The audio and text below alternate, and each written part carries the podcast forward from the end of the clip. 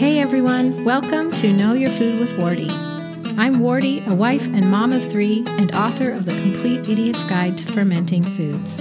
I'm also the lead teacher, blogger, and owner of TraditionalCookingSchool.com. I'm so glad you're here. This is the podcast devoted to healthy family cooking with traditional methods like sourdough and old fashioned pickling. These foods are easy, delicious, healing, and your family will love them.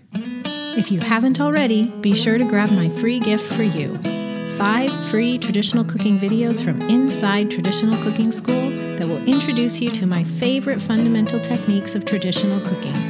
To start watching today, go to knowyourfoodpodcast.com slash watch. And now, let's get to today's show.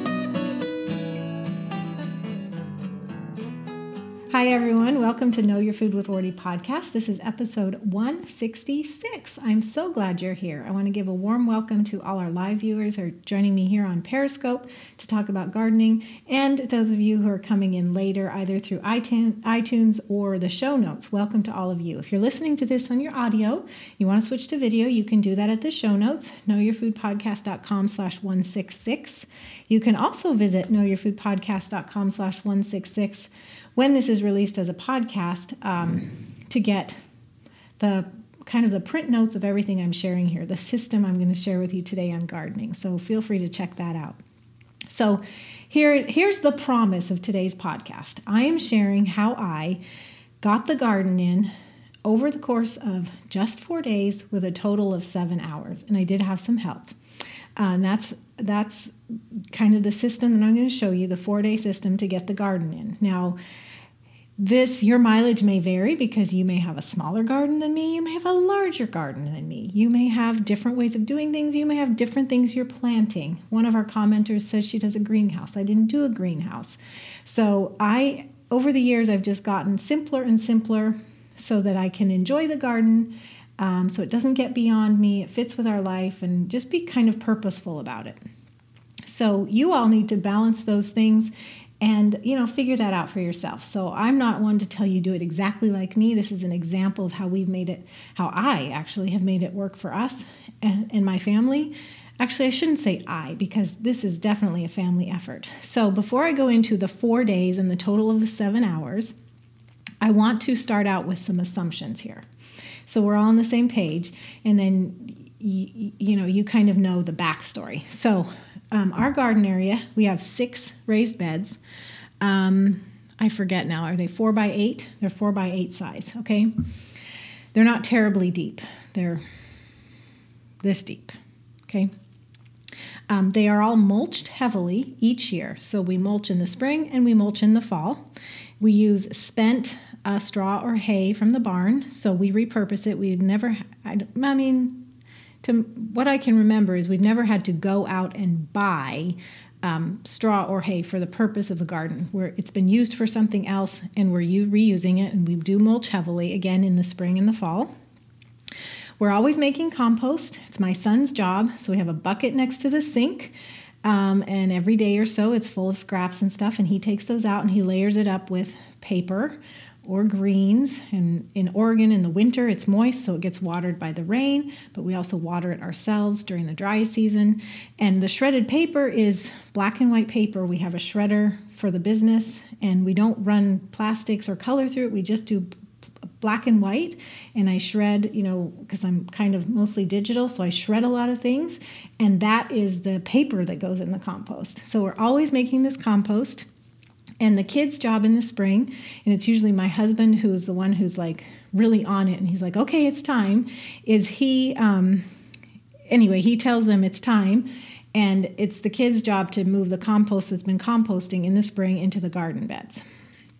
And so they do that in the spring before planting. Um, also, when they add the compost to the beds in the spring, or actually prior to it, they're doing some weeding in there.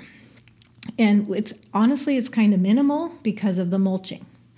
Um, but weeding still needs to be done. So, this is kind of the prep stuff. These three things I've talked about the mulching, the compost, and the weeding all these prep things are happening regularly through the year, either ongoing or at certain times in the year, um, to make the garden planting so easy. When it comes time to do that.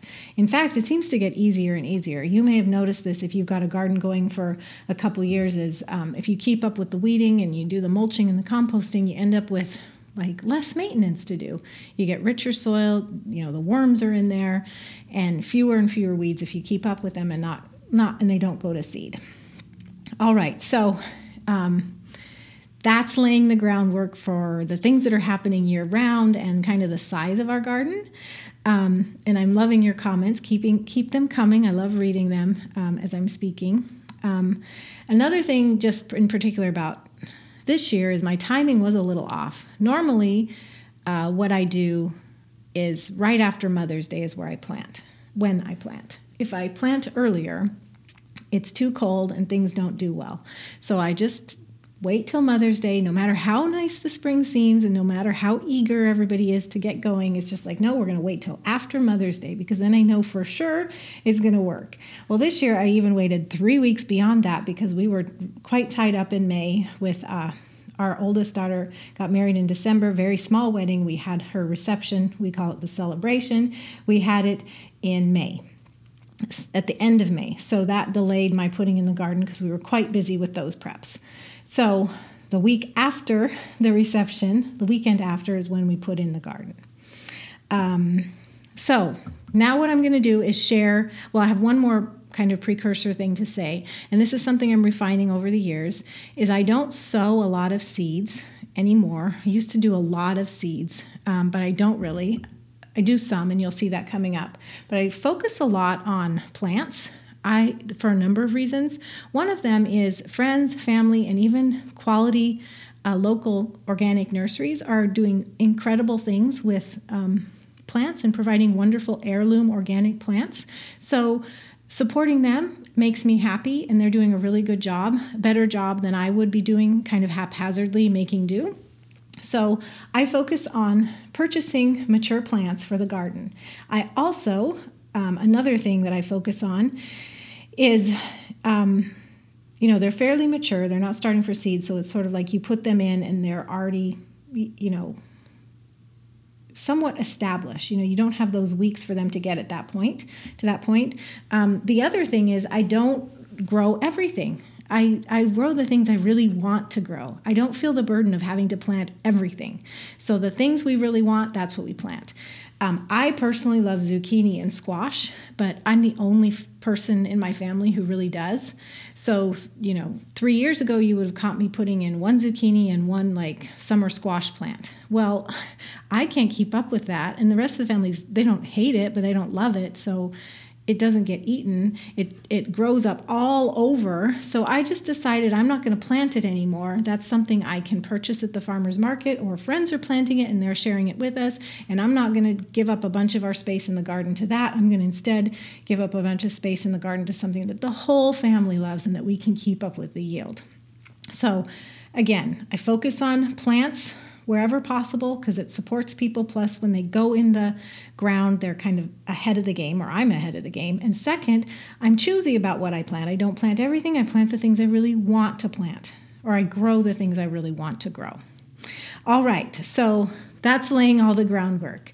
Um, and I think it's important to lay all that groundwork because if I'm sharing like how I put in a garden in a total of seven hours over the just four days, you have to be able to compare it to your needs, wants, desires, size of garden, priorities, and everything like that. We can't just compare apples to oranges, and I don't want anybody to come out um, like feeling like, oh, I failed because I didn't do it in seven hours. Well, maybe you're doing more, maybe you have different goals. You know what I mean?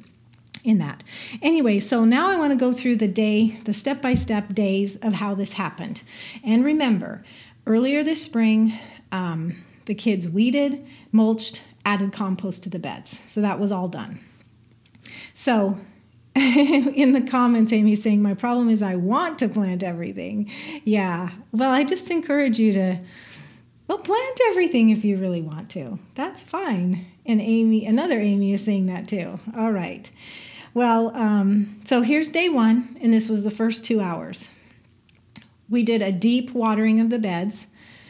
Uh, this was so when we add the plants, it's just all moist and ready for them. It's also um, so there was a bit of weeding to do, and so the weeds will come out easily. So deep watering of the beds. We weeded in the beds, which there honestly wasn't very much because the kids had done it earlier in the spring, and the mulching keeps the weeds down overall. Um, we planted a, bunch of things, not everything, but we did plant. My daughter helped me this day, by the way. So the two hours was two of us working together. So we put in all the tomatoes, which were a gift. We were we, we didn't plant them all, but we received about 20 tomato plants from someone who'd started um, uh, a bunch of tomato seeds and had way too many. So they gave us 20. So I didn't even have to purchase any tomato plants. So that was a wonderful gift. So we put in all the tomatoes the peppers, I wanted to do a lot of hot peppers this year, in addition to like the salad peppers. So we did a ton of those. And we did our cucumbers. So we put all those in. And um, we had, as we were weeding and kind of out there, we noticed that we had tons of volunteer lettuce from last year. So we just left those in because, hi Vicki, because they could be between the tomato plants, between, they, we just left them because they're, they were already probably a good eight inches wide and had a good 10 to 20 leaves on them. And we just figured we will just harvest them very soon. So we just left those be. So sort of like having, you know, 20 to, it was probably about 20 tomato plants that were I mean, sorry, lettuces that were complete volunteers that we left alone. And uh, so that was day one watering, a bit of weeding, and planting the tomatoes, peppers, cucumbers, as well as uh, leaving the tomatoes alone. That was day one. Okay, now we're on day two, and this was about two hours as well. So there was more weeding because um, we didn't. There was one bed that had like lots of morning glory and lots of thistles. It was the herb bed where I had left several herbs to overwinter, and there was a lot of morning glory and thistles just tangling all that up. So my daughter and I, the day before, we were just like, well, we're tired. We'll save this one for tomorrow. So we did that on day two. Um, we pruned back some of the plants that had overwintered. So, like I mentioned, the herbs. So, I had a, a, sage that had gone to seed, tons of flowers, tons of sage leaves, cut that back, which also helped with getting the morning glory out of it because it was quite infested with morning glory. Uh, also, we had a chard that had overwintered and cut that all back. Um, and we planted herbs. And I had purchased herbs from the, um, the local farmers co op, organic herbs. Uh, let's see. So that was that was about two two hours. Um, I also, but it's not really included in the two hours because I consider it harvesting, not planting. I took that sage I cut back and I pulled off all the leaves and I laid them out to dry. And they're still drying now. Um, if you want to see a picture of that, that's on my Instagram at Trad Cook School. So that was day two. More weeding, pruning back the plants that had overwintered, and planting herbs. Day three was two hours, and this is where I turned to sowing seeds. Uh, for the few that I do sow. So that, and we just do broadcast style mostly. Uh, so lettuces, carrots, radishes, beets, and then the ones that I don't broadcast that I put in holes three inches apart are the bush peas and the bush beans. And we also mulched all the beds because it had gotten light uh, from the last time, but except where we sowed seeds, no mulch there. Uh, so that was about two hours, and that's day three. So we're at a total of six hours now, and finished with day three, and we have everything in. everything. Do I do regular heirloom seeds? I do heirloom almost um, almost exclusively. Some if there's a plant that's not heirloom, I definitely choose um, organic. What do you use as mulch? Okay, I mentioned this at the top of the hour or the top of the uh, podcast, we just use straw or hay that's spent or used from other purposes in the barn. So um, my daughter had cleaned up the barn last week or the week ago, a week ago, and she had several um, bins and the wheelbarrow full. So we had four containers full of mulch ready to go for the garden, and we we put it out very quickly. Okay, so day four. This is the very last day of this uh, getting the garden in this year, and this took one hour which is to weed around the beds. I've mentioned weeding in the beds. Well, our beds are on a just a pasture area, grassy area. It's actually mostly weeds, and um, my husband goes in there and weed whacks, but he can't get right next to the beds. So we have to just keep up the weeds that grow right on the edges of the beds. And so that took an hour, and that's all cleaned up now. And that's it. seemed like I can't believe it because I was so busy with our daughter's reception thinking, oh no, it's three weeks late. I haven't got the garden in. I don't have time now. It's getting so hot. But um, it seriously didn't take very long. And I know in part that's because I'm choosy about what we put in and I'm focusing on plants rather than seeds as much as I can. But it's also because of the mulching and the compost and the the um, the maintenance and the systems that we have going year round. So when it comes time to plant the garden, it's not such a big ordeal um, because you don't have to start from scratch with a big old mess. You have um, you kind of have beds nearly ready to get things in. Um, so, and I want to say that if I was left to my own devices, this would not be the case. I really benefit from my husband um, keeping up with the kids and the different outside chores. And I'm so thankful because, you know, it's my job to do, well, it's my job. You know, there's a division of labor in all homes.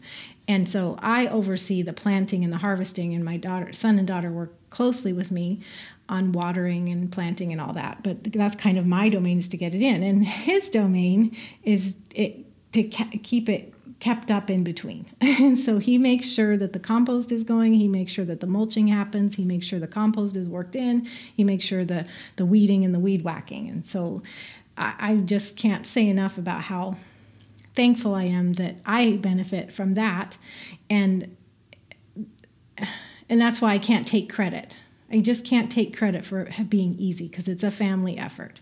Um, so I don't know what your situation is, but if you are overwhelmed with having to start from scratch every year and having to put in a garden, but also having to clean up tons of weeds and work in the composter, all that, think about um, if someone in your family can be responsible for those things and you can divide the labor up so that when it comes time to plant the garden, it's not such um, it's not such hard work.